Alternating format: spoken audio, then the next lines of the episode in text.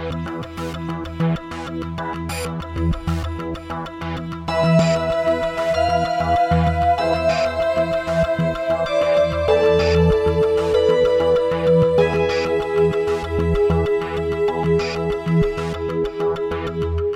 gang, welcome to episode one eighty-eight of the No Proscenium podcast, the voice of everything immersive. I'm your host, Noah Nelson, coming to you from No Pro Studio in Los Angeles. I'm still not used to saying that yet because our headquarters is uh, also in Los Angeles, but somewhere else in Los Angeles than where we record the show. And I am particular about such things, even though no one cares. Let's not start the show this way. Oh man, why is someone texting me? I'm busy, babe. Okay, three, two, one. Hey, gang, welcome to episode one eighty-eight of the No Proscenium podcast, the voice of everything immersive. I'm your host, Noah Nelson, coming to you from the No Pro Studio in Los Angeles, a k a my kitchen table. This episode is brought to you by listeners like you. More on that in a moment. There's a smile in my voice. More on that in a moment. Uh, this episode here, number one eighty-eight. Uh, this one is going to be the first of uh, a couple of episodes, maybe even three, kind of depending on how we, we shuffle some stuff around, uh, coming out of the recent Immersive Design Summit. Uh, that was just a week ago. Oh, wait.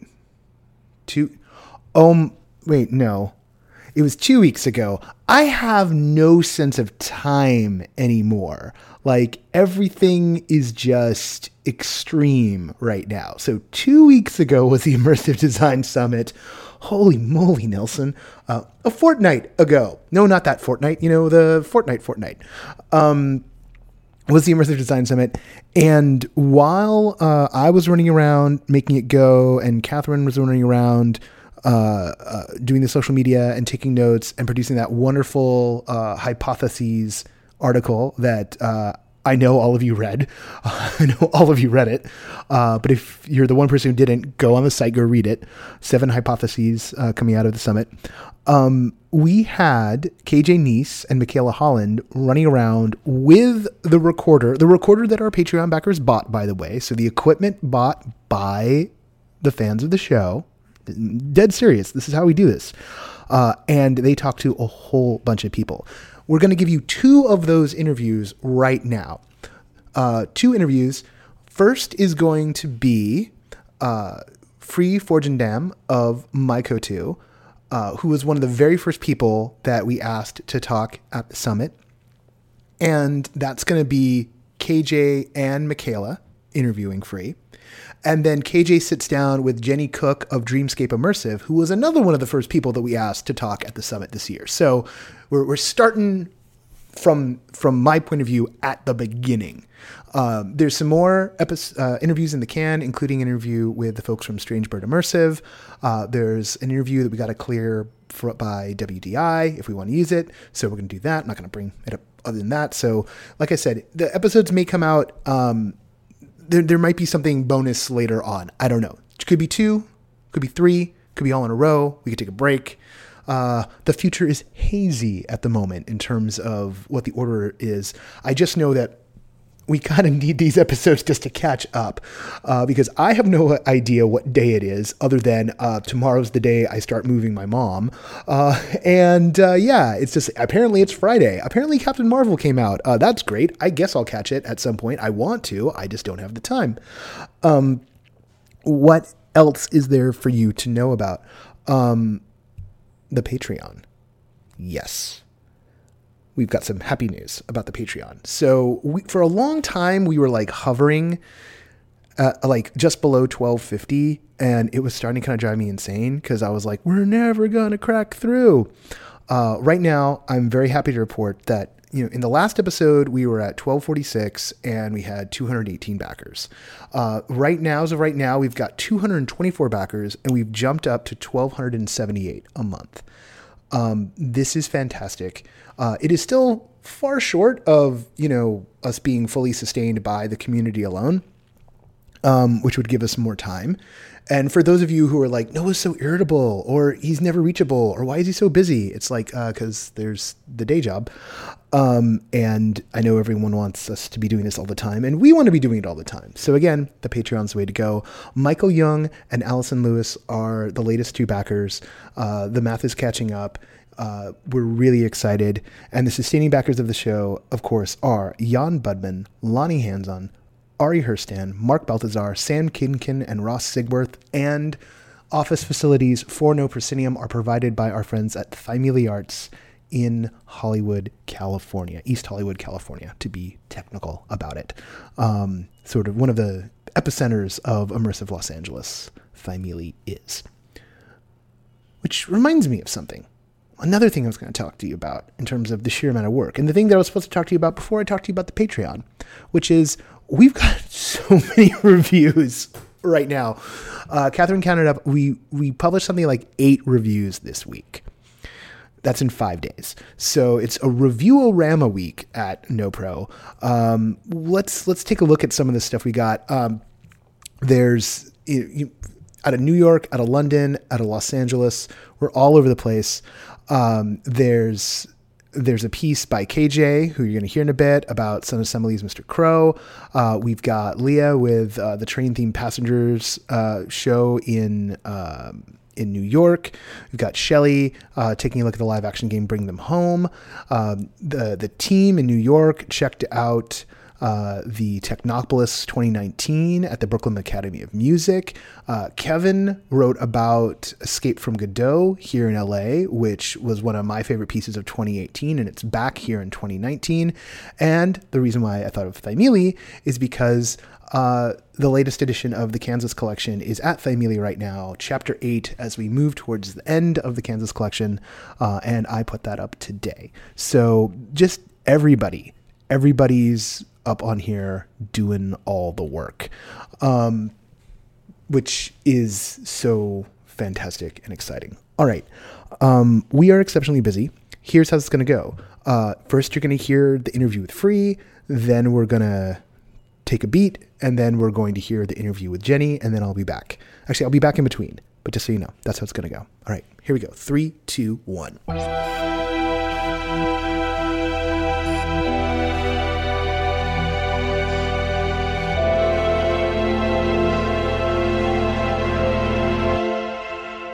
Are here. My name is K J Knies. Michaela Holland. And we are here with Fri. You know, honestly, what is your last name? I, I, I, I, I, I, I've just known you as Fri this entire time. And that's how it should be known, like Beyonce, right? One name. Mm, um, Fri Forjindam. Fri Forjindam. Yes. Of Mycotoo. Of Mycotoo. Which you guys do. Actually, you know, just for listeners at home, why don't you just give us a quick rundown of the all the goodies about Mycotoo? Oh, the goodies and the not so goodies, maybe? Yeah. Just to spice things up.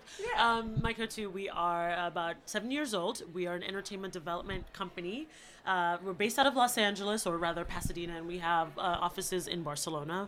We work on immersive experiences of different scales worldwide. So theme parks that we've opened, live events, uh, seasonal attractions, brand activations, museums, exhibits, fun in a box or without a box. That's kind of our motto.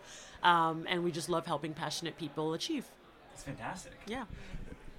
So now I think my, my first question is, you guys, I mean, the biggest story this year is you guys and your involvement in Westworld. And of course, you guys do so much more than that. Um, so much more than that. Yeah, so much more than that. But could you, could you talk about like how, like the things that you've learned doing theme parks and how you guys applied those same storytelling te- techniques to something like Westworld and marketing activations? That's actually a really good question. And it's funny that you say this year because I'm thinking, wait, we're twenty nineteen and it's, so it's not this year, but it feels like yesterday. I mean, right? It was literally a year ago, uh, like yeah. like next month, which yeah. is crazy. It's insane. Yeah. And this coming up is going to be even awesome, but things that we've learned or things that we do that informs how we're learning, you yeah. know, because I think every day is a is a process or a new beginning. Um, we're all theater people. The owners, there's four owners of the company, myself included, and we all come from the stage, either as performers or as stage managers, but the stage must, the show must go on has always been our sort of D N A ethos, and we have always kept that, if anything, in all the projects that we work on. We always start with the story, the text, the script, the vision, um, and we stay true to that. And because we come from a stage mentality, it's about creative problem solving, it's about guerrilla style theater, where no one has just one job, we're all utility players, and it's a sort of ensemble approach to everything. And we always look at every project or every new um, collaboration from what's the why, you know, what is really the reason that we're doing this, and how do we translate that into an experience that has a look and a feel and technology or or whatever overlay that makes it come to life. And whenever things have to scale up or down depending on budget or whatever uh, is things that are out of our control, we always come back to, is this meeting and serving that why? And then let's use our theater hats to make it work, right? Sometimes it's not always about the flashy um, sort of technology. It's about just classic, good old-fashioned theater stage magic tricks, right?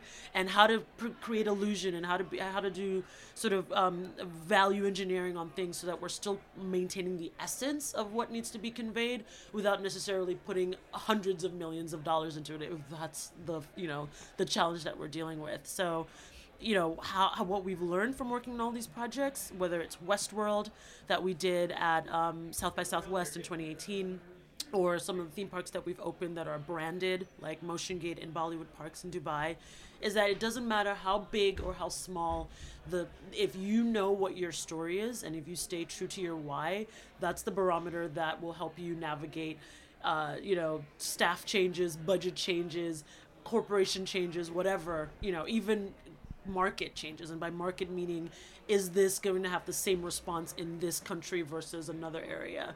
Um, all those things are out of your control, but if you always stay true to that barometer, the how and the what has to do with the design and the technology, and quite honestly, the staff and the people that you bring on board that share the same passion for this subject, depending on what it is. And if those things are consistent, it doesn't matter how big or small the project is, it will be successful. And I think that's the biggest learning that I've found.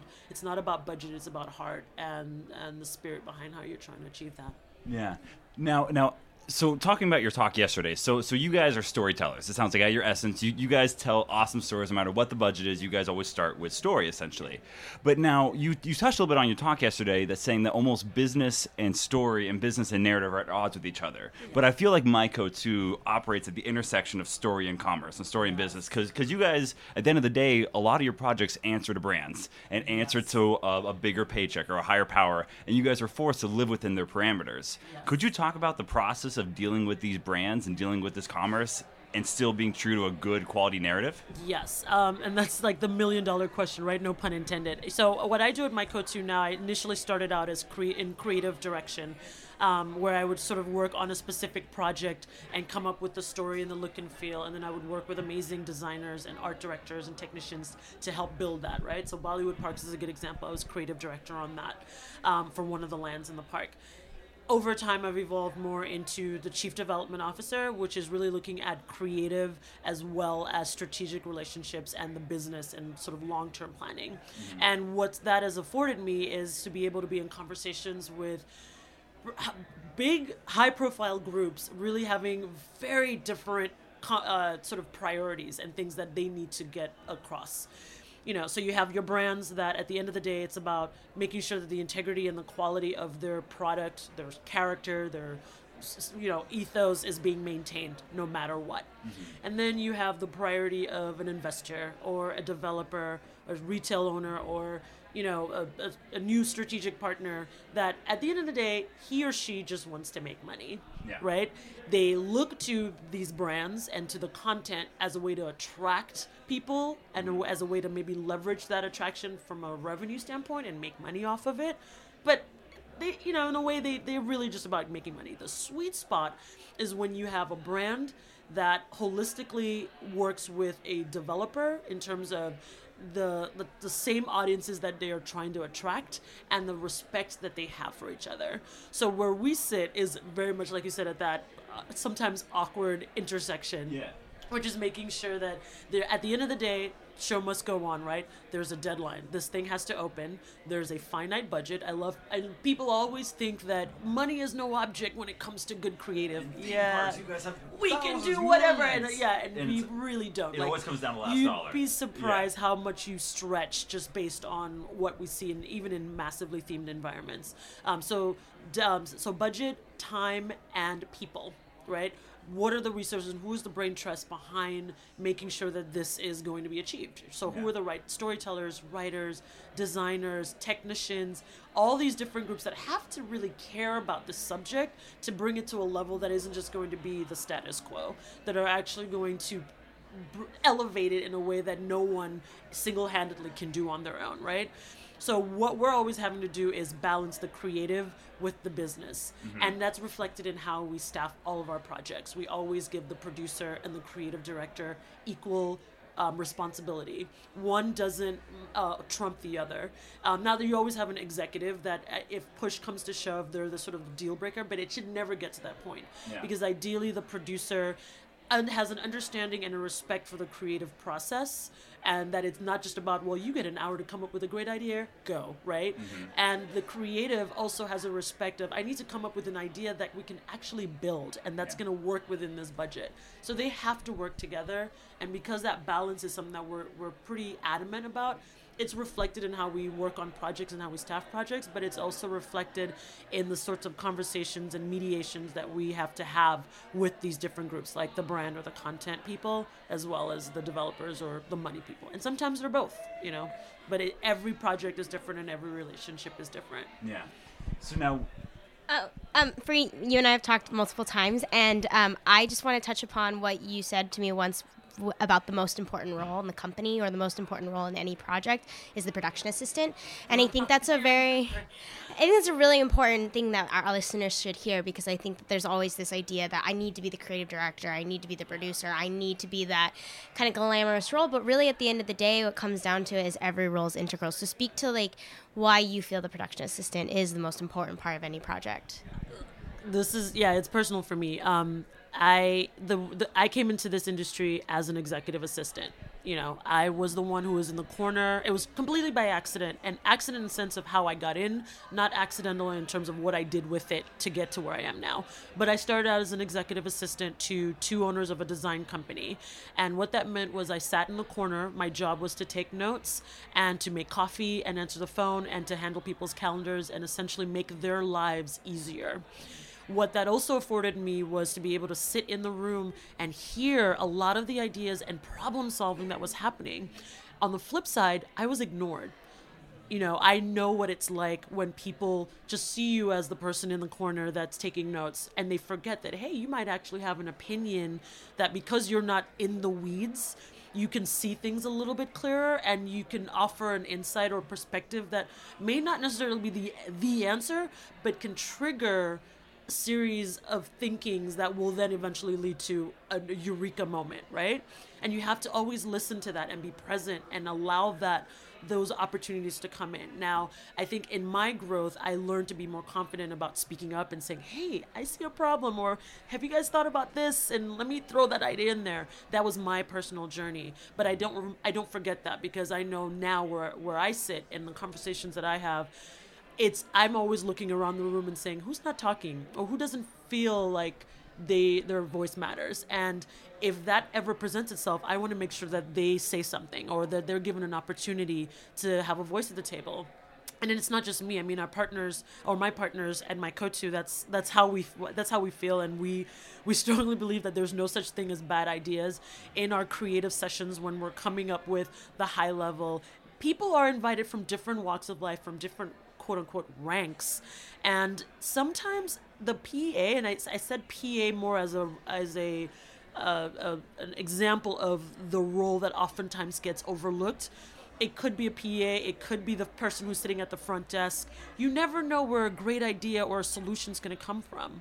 So that P A who you are ignoring, who is sort of doing all the grunt work and keeping this machine going, you notice them when they're not there. So that's a big deal, right? When a P A isn't around, you understand what their value, because they're not there. And all of a sudden, all these things that we take for granted aren't getting done.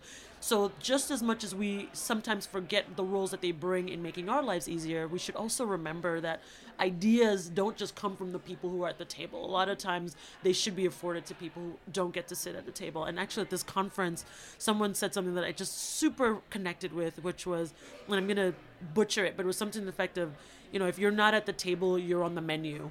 And that's I ju- actually verbatim what they said. Yeah. Is that what he yeah, said? Yeah, and I and I was just like, yes, that's exactly it. You're on the menu, and that that can mean a variety of things, right? Your your your voice isn't being heard. You're the one that people are sort of profiting off of, mm-hmm. or your idea could have been something that could have helped the situation, but now someone else is, is going to profit off of what could have been your idea. Who knows? It's yeah. so so meta, but it resonated with me. So thank you for reminding me. I'd, I'd forgotten about that, but it it's I don't know. It's it's true to just what I think is important for how we should be working, not just creatively, but as we expand to with new partners. No, that's awesome. And I think that's actually on that. Creators Learning from Creators. I think that's all we have time for today. Yeah. It, it, it, yeah. So thank you very much. Um, this has been awesome. Yeah. Um, do, do you have any closing thoughts for the last like thirty seconds or so? Oh my God, I don't. This conference seriously has been fantastic. It was my f- first one. I know it's the second of uh, in the series. But just an amazing thing, and I can't, I look forward to being part of this and seeing it grow and bringing other voices into it, because I think it, it can't just be about the people who drink the Kool-Aid. It has to be for some people who are lactose intolerant, sugar not intolerant, don't like Kool-Aid at all, gluten-free, but like who but who still can benefit from the, the the thinking and the services and quite honestly the environments that we create. And I strongly believe that entertainment and storytelling um, is is revolutionary and can be medicine and should be valued. And this gets very existential, but at the end of the day, the, the more we have other people supporting what we do and what we provide just in terms of from a cultural perspective, the better. And it just allows for us to have longevity as an industry. So I look forward to more of these, and I'm just really excited that I got to come this year. Well, great. Yeah. And, and we're glad to have you. And just as a side to our listeners, like Fri, I think, has just such an energy and such a light to her. I think like every time I see you on the floor talking to people, it is so one hundred percent engaged, one hundred percent all in, looking people straight in the eye, giving them honest feedback, giving them honest thoughts. And I think like if we had six more of you in this industry doing the things you're doing and having the conversations you're having and the way you're having them, that it would just move us forward. So I just I encourage everyone to be a Fri. And if you have a if you have a very, very lucky chance to be able to meet her or talk to her, don't don't squander your choice, your chances, and don't squander your words, because the insightful wisdom you always bring into like people's lives are, is incredible. And we just thank you for being on this show with us right now in this mini podcast series. But thank you for also being just like a part of this industry and being the light that we I think definitely need in in a way. Thank you so much. I appreciate it. Thank you guys.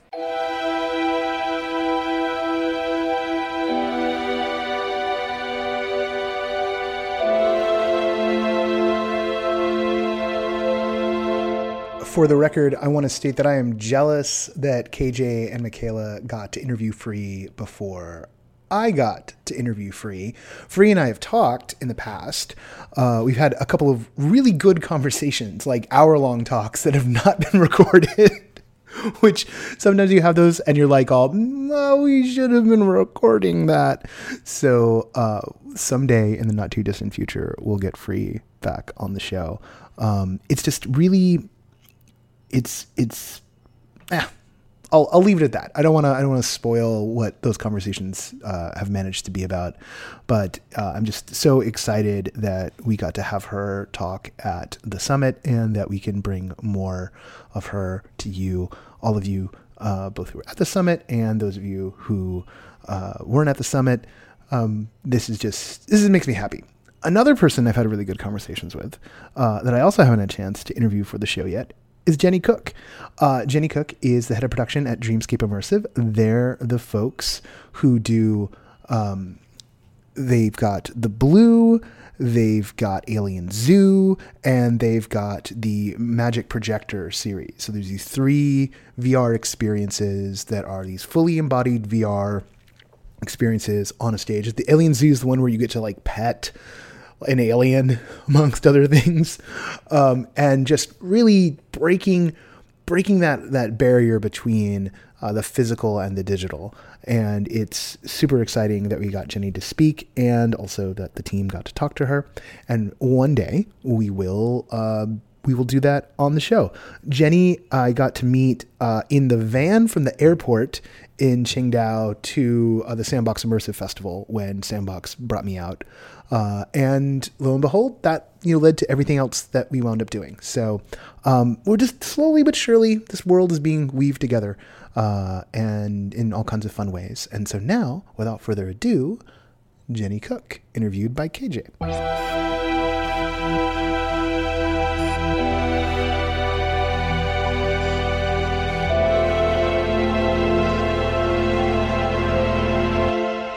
Hey guys, my name is K J Knies, and we are coming to you from the Immersive Design Summit twenty nineteen in San Francisco. Um, this is the No Proscenium podcast, and I am here with Jennifer Cook from Dreamscape V R. Uh, so uh, real, real quick, just for the listeners back at home, um, could you tell me what Dreamscape is and what kind of stories you guys like to tell? Absolutely. Um, Dreamscape, we are a new L B E V R, so we have our first flagship location at Westfield Century City, and what we have is you go to our our store, and we have three different shows. We have three theaters that are running there, and they each have a unique content running in each one, so you choose which show you want to see. And um, we are full body tracking. We have no latency, so you go into that show. It's six of you doing it together, and you become part of the story. You actually have to be part of the story. Otherwise, it's not nearly as fun if you don't actually take part. So we do full body tracking, so you can see your feet, your hands, you can see each other, you're active. We have haptics within the story. We take you through about a ten to twelve minute story, and you you follow along, you do things, you make the story move ahead, you touch things, you catch things, you pet things. We have wind, um, butt kickers, smell, spritz, all kinds of things to fully immerse you into the story. We want you to forget the rest of the world and be there. That's fantastic. And I know during your talk that we just had, it was a fantastic talk, um, but I know during your talk you talked a lot about V R as a bonding mechanism. Yeah. Um, so, you know, so these are all group experiences, six yeah. people at a time. Yeah. Was that part of the original mission to make these V R as bonding? Because it could be very otherwise a very secluded experience. Yeah. No, it's, it was actually the exact mission. Our team from Geneva, Art N M, very hard to say, I'll always say that, um, they came up with this technology, but what they wanted to do with this technology is find a way to make V R a bonding experience. They wanted to remove the isolation of V R. And so in order to do that, they had to figure out a platform, a technology platform that would allow for six people to see each other and do something together. So that's part of the unique system that we've set up. And we will always write these stories to be multiple players. That's actually a mandate when we're developing a story. Not only can you only do it in V R, who are you as a guest, but how do we make you do something together with the other people? And you don't have to know them. You can go in with complete strangers, and we have seen complete strangers grab each other and hold arms because they're scared and they don't care. It, it, there's an incredible ability of guests and humans to get in there, put a headset on. If you buy into who you are, if we sell you that really well, you you really immerse into that story, and you lose inhib- inhibitions that you normally would have, some social ones. So you get a little bit too close to other people, and you're okay with that. So. Well, yeah, because I feel like it's something about having your own avatar, and yeah. and like and like you know, more than just having your own character, it's an avatar, and yeah. so it almost doesn't feel like yourself. Yeah. Um, but yet, being able, I think one of the weird thing was this idea with my girlfriend, and I think one of the weird thing is being able to just see like the physical mannerisms as you're in this space yeah. is something very bonding. You know, like there's something very human about it, something you miss out on other yeah. V R experiences because because you do wrist trackers and feet yeah. trackers and head trackers. If someone slouches in a certain way, that comes through on the other side, yeah. and that's a really cool human thing you guys bring to the table. And it's, and it's only it's only going to get better. We're working on, um, right now our hands are pretty static. We're working on getting finger movement. We're working on mouth movement. We're working on a little bit of the facial. Um, avatars are tricky because you have to be stylized and you have to fit into the world. And that's one of the, one of the trickier parts because we don't want, re- we'll never do real world looks of our environments because your avatar won't look real. And so we need those two to mesh up, to match up and be consistent. And human avatars are even trickier because there's a whole uncanny valley that can happen. And so we really want to be careful of that. That's why we put glasses on your face, eyes. You get so much emotion from humans through their eyes and the movement around their eyes, like the sockets and everything. Your your face expresses beyond what you really understand. So when it doesn't do that, you know that. And we pick that up because we know humans. I love our pieces we have in production right now that I can't tell you about, but they're really good. You get to be a cartoon character in one. And so it's really fun because that, that freedom. And then everyone, it's so funny. We have to put a mirror on. When you first calibrate and you become... your character, your avatar, we have to have a mirror in there that reflects it, because people just cannot even pay attention to anything else. They're just dancing, moving themselves around. It's very funny to watch everyone the second they become something else. So we purposely give you about twenty seconds to play so that you can just get settled into who you are. Yeah.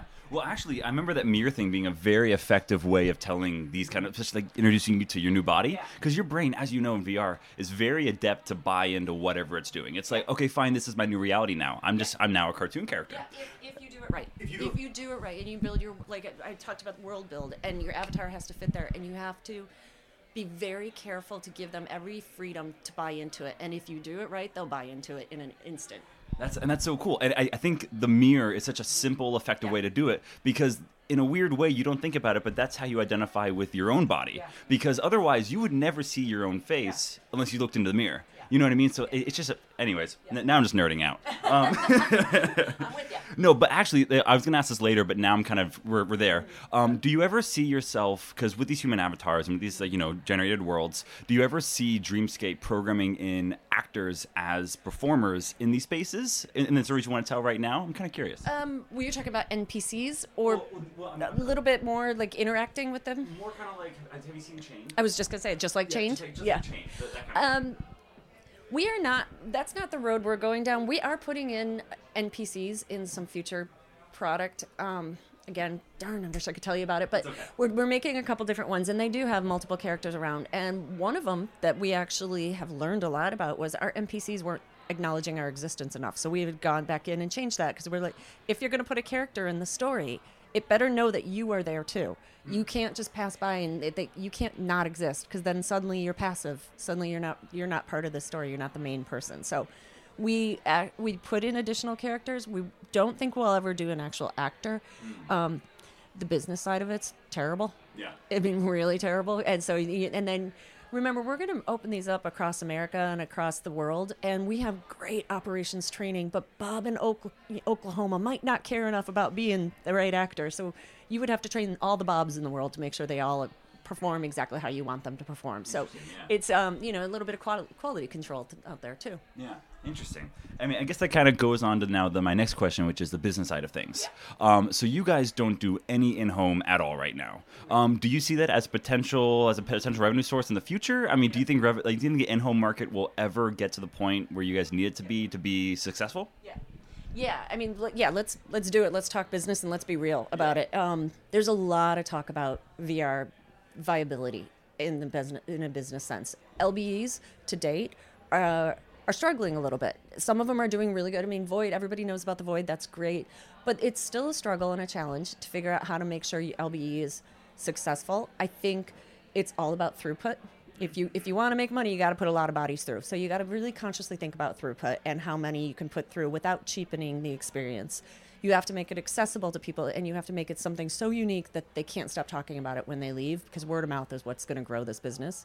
The at-home, absolutely. We want we want to push to home. Um, that's in all of our plans in the future. We'll push to home. Right now, we just aren't doing it. We are in talks about it, and we will eventually. We'd love all these products to push to home. We have a lot going on this year with opening up so many stores. It's um, it's bonkers. To yeah. actually to be both the content creator and the exhibitor is kind of one of the crazier plans ever. But it's good. I mean, yeah. it's it's a successful business plan, so that's the good part. But there's also additional verticals. Um, like I said in my talk, uh, entertainment's low-hanging fruit. It's easy. We can make that because people know what that is. You can entice people with it. There's a lot of other uses for V R that I think are going to grow, and we are not saying we won't do those. I mean, I, we're actually looking into it. There's training, there's therapeutic uses, there's all kinds of things that will socialize the public more to V R probably than entertainment, because you'll go to the Sprint store. I saw one. When you go to the Sprint store and, and you put on a headset, and they train you what to do if a if a person comes as you're opening up with a gunpoint. Yeah. By the way, I would have been dead three times. I, I seriously should not work at Sprint. um, but it was really interesting, and that's how they're training their employees, because they can't really put a guy in a gun with a gun there, so they, they could only talk them through it, but they could do a V R version of it, and then you make choices in the V R, and you learn, your employees learn. So I think a lot more people are going to get socialized to V R through things like that, which will then in turn grow the home business, because people go, oh, I get it now. I get what this V R thing is, and it's not this alien thing you're putting on your head. Does that make sense? No, it makes a lot of sense. And it, I, I, no, no, no, no, no, no. It makes a lot of sense. I'm trying to think about what to what to really dive into there, because you, you hit a lot of things there. There's like L B E is hard, yeah. and now so just let's start with that. Okay. So so L B E is hard not because of you know opening up a storefront, this and that. It's just a matter of I mean you, you guys aren't struggling. It's just no. it's just a matter of getting the throughput through. Yeah. Yeah. Yeah. Yeah. L B E it, again throughput. So we we put six people in at a time, but we have a Gear Up A, and we yeah. just lit up our Gear Up B. We actually can put six people in, gear them up, put them in the experience. While they're in the experience, you're gearing up Group B. The Group A walks out their door, Group B walks in their door. So you are constantly utilizing the theater, the stage. So there's very little downtime on the stage, but you can move people in and out. So you get twelve people through in a half an hour, and that's brilliant. Now your now your throughput's even better. Um, right now we're really happy with the utilization that we're getting at our storefront. It's honeymoon phase, we know that, but it's great because we didn't anticipate this many guests. So that means word of mouth is getting out there. We're getting repeat business, and a really boring fact, we get pe- average about two point six tickets sold per transaction, which means families are coming in. Yeah, that's a that that number says I'm not on a date. It says I'm bringing more than one person with me. So it's we're looking at that. We're looking that we're getting that thirty to forty group plus younger groups. Again, families. And that's critical for us because that's who you want to hit. Disposable income in the parents wanting to do something with their children that's not isolating and bonding. And so we're, we're hitting those marks. That's why we're staying family friendly with our content for now. Eventually, we'll do some night shows that will probably be a little more like horror or some adult, you know, a more adult content, whatever, yeah. But while we're branding ourselves and telling everyone who we are, we really want to do four quadrant. We want to stay family friendly. Well, and also, I mean, I think now I figured it out where we're going. Um, yeah, no, no, no, no, no, but no, but um, I'm thinking of it now because you know the thing about Los Angeles is there's very few long-running immersive experiences yeah. that are in Los Angeles. Yeah. You know, I mean, like for New York, you have Sleep No More, yeah. you have Then She Fell, you have things that last all year. Yeah. Dreamscape is one of the very few that actually you guys are attempting to run all year. You know, and and and, and you guys will.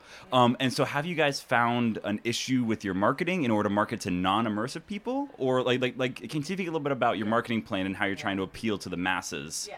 that's just beyond what's happening in these I D S walls? Yeah.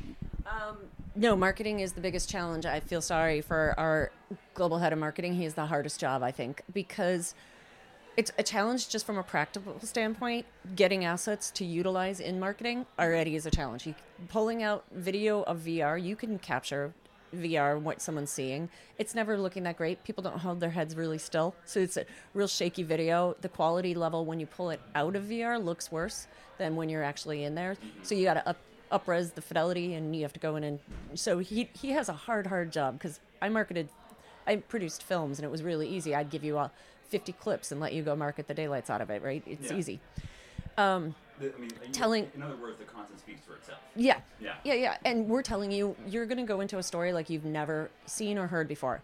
We just told you we were having a problem. You know, right there, that's a challenge in marketing. If you've never seen it, you don't know what you're doing. It's brand new to you. It's your wow factor, but it's our challenge to convince you to let us do this to you. Yeah. So we we do use social media a lot. We we have a lot of influencers. We use a lot of that because word of mouth is truly our best friend on this one. Showing people the story, it's hard. It's a flat version of what a real immersive moment is. So all you're ever going to get is a flat version to show you when we're saying to you, no, no, no, you're in this world. And so it, we will forever challenge ourselves with how best to market these, how to tell people. This isn't your phone on a headset. This is not the cardboard, you know, V R. That's what people know. And people also confuse the word V R for multiple things. three sixty videos, they're totally different than what normal V R is. And so they it gets confused. The, the, the word V R, we like to laugh and, you know, dumb joke is we call it Kleenex t- versus tissue. It's the same. Everybody's using the words V R, A R, X R, M R, R R R, and they're using it so loosely, it's kind of comical. So educating the public about what we're doing and trying to get them excited is a challenge.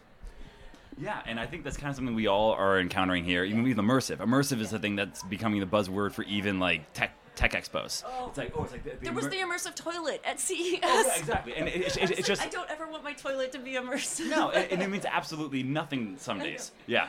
No, but anyways, I, I think we are running out of time, though. Okay. So, I, so if it's all right with you, we're going to call for today, because yeah. we, cause we could talk about this for hours. I could talk for hours, absolutely. Yeah, no, because you're living in it, quite literally. Um, but yeah, so that's it. So I'm here with, with, with Jennifer Cook. Thank you so much for, for joining Woo. us for these Thank few... You. What do we have, fourteen minutes? Woo, I know, nice. That's pretty good. Yeah, that went fast. Yeah, okay. and uh, so, uh, yeah, so we'll see you guys with our next guest uh, very soon. Thank y'all.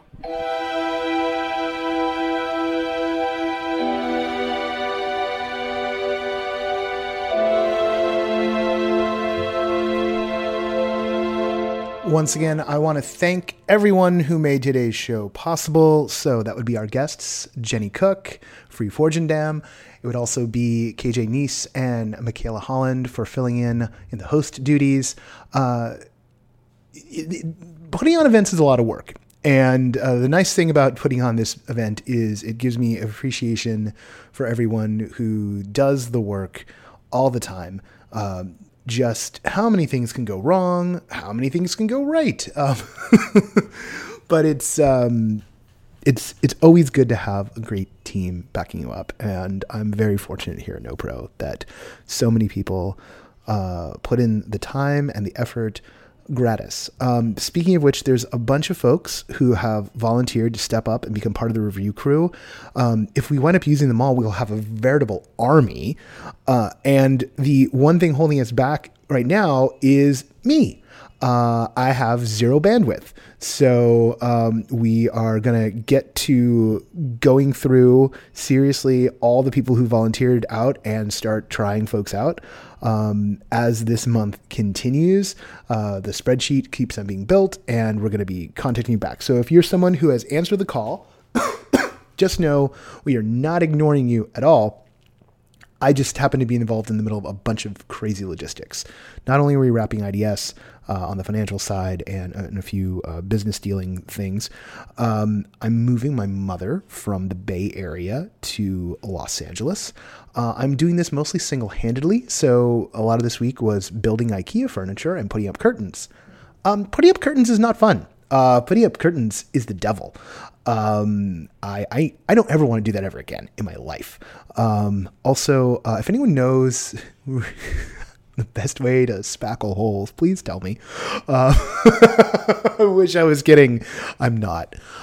So yeah, um, it's been totally crazy, um, because two very large, uh, projects back to back, and, uh, we're squeezing everything in that we can.